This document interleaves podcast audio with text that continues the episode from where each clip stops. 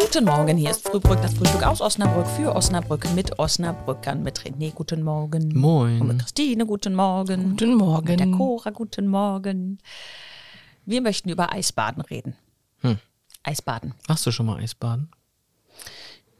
Nein. ich musste kurz drüber nachdenken. Nein. Vielleicht bist du mal reingefallen.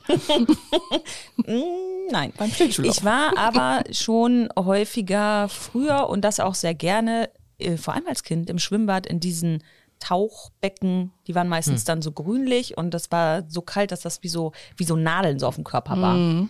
Ja, so ich nach ganz- Sauna oder so ist das auch schon ganz cool. Nach der Sauna stelle ich mir das immer voll schwierig für den Kreislauf vor. Ich glaube, da würde ich aus dem Becken nicht mehr rauskommen.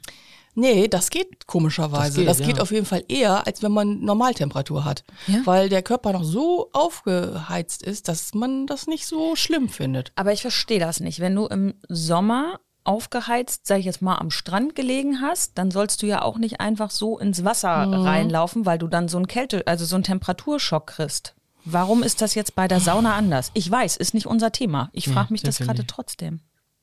Aber ich fand es immer weiß ich sehr, auch sehr schwierig als äh, Kind und Jugendlicher im Nettebad. Da gab es ja so ein Nordpolbecken.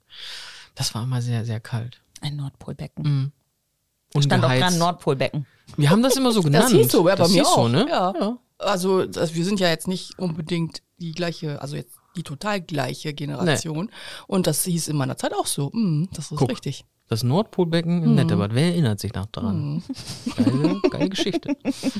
Okay, ich erinnere mich nicht mehr daran. Das Naja. war einfach kalt, ja? Es war einfach kalt, ja. Aber es soll ja immer gut sein geh- für, äh, fürs Immunsystem, äh, Stressabbau und weniger Muskelkater und hast du nicht gesehen. Also soll ja sehr gesund sein. Auch für die Haut ist das ganz gesund. Ich hatte mir ja mal vorgenommen, immer kalt zu duschen. Ne? Ja. Ja, gibt's auch, Auch das so. habe ich nicht geschafft.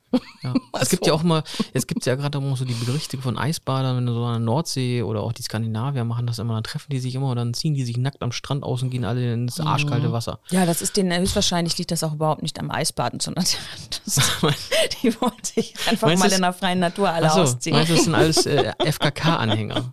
ja. Ich glaube, ich glaube schon, dass die das Eisbaden bevorzugen, weil da gibt es ja richtige Clubs da oben an der, an der Nordsee. Ist ja Die haben Wahnsinn. auch Badekleidung an. Hab ich auch schon Manche ja, gesehen. ja, ja.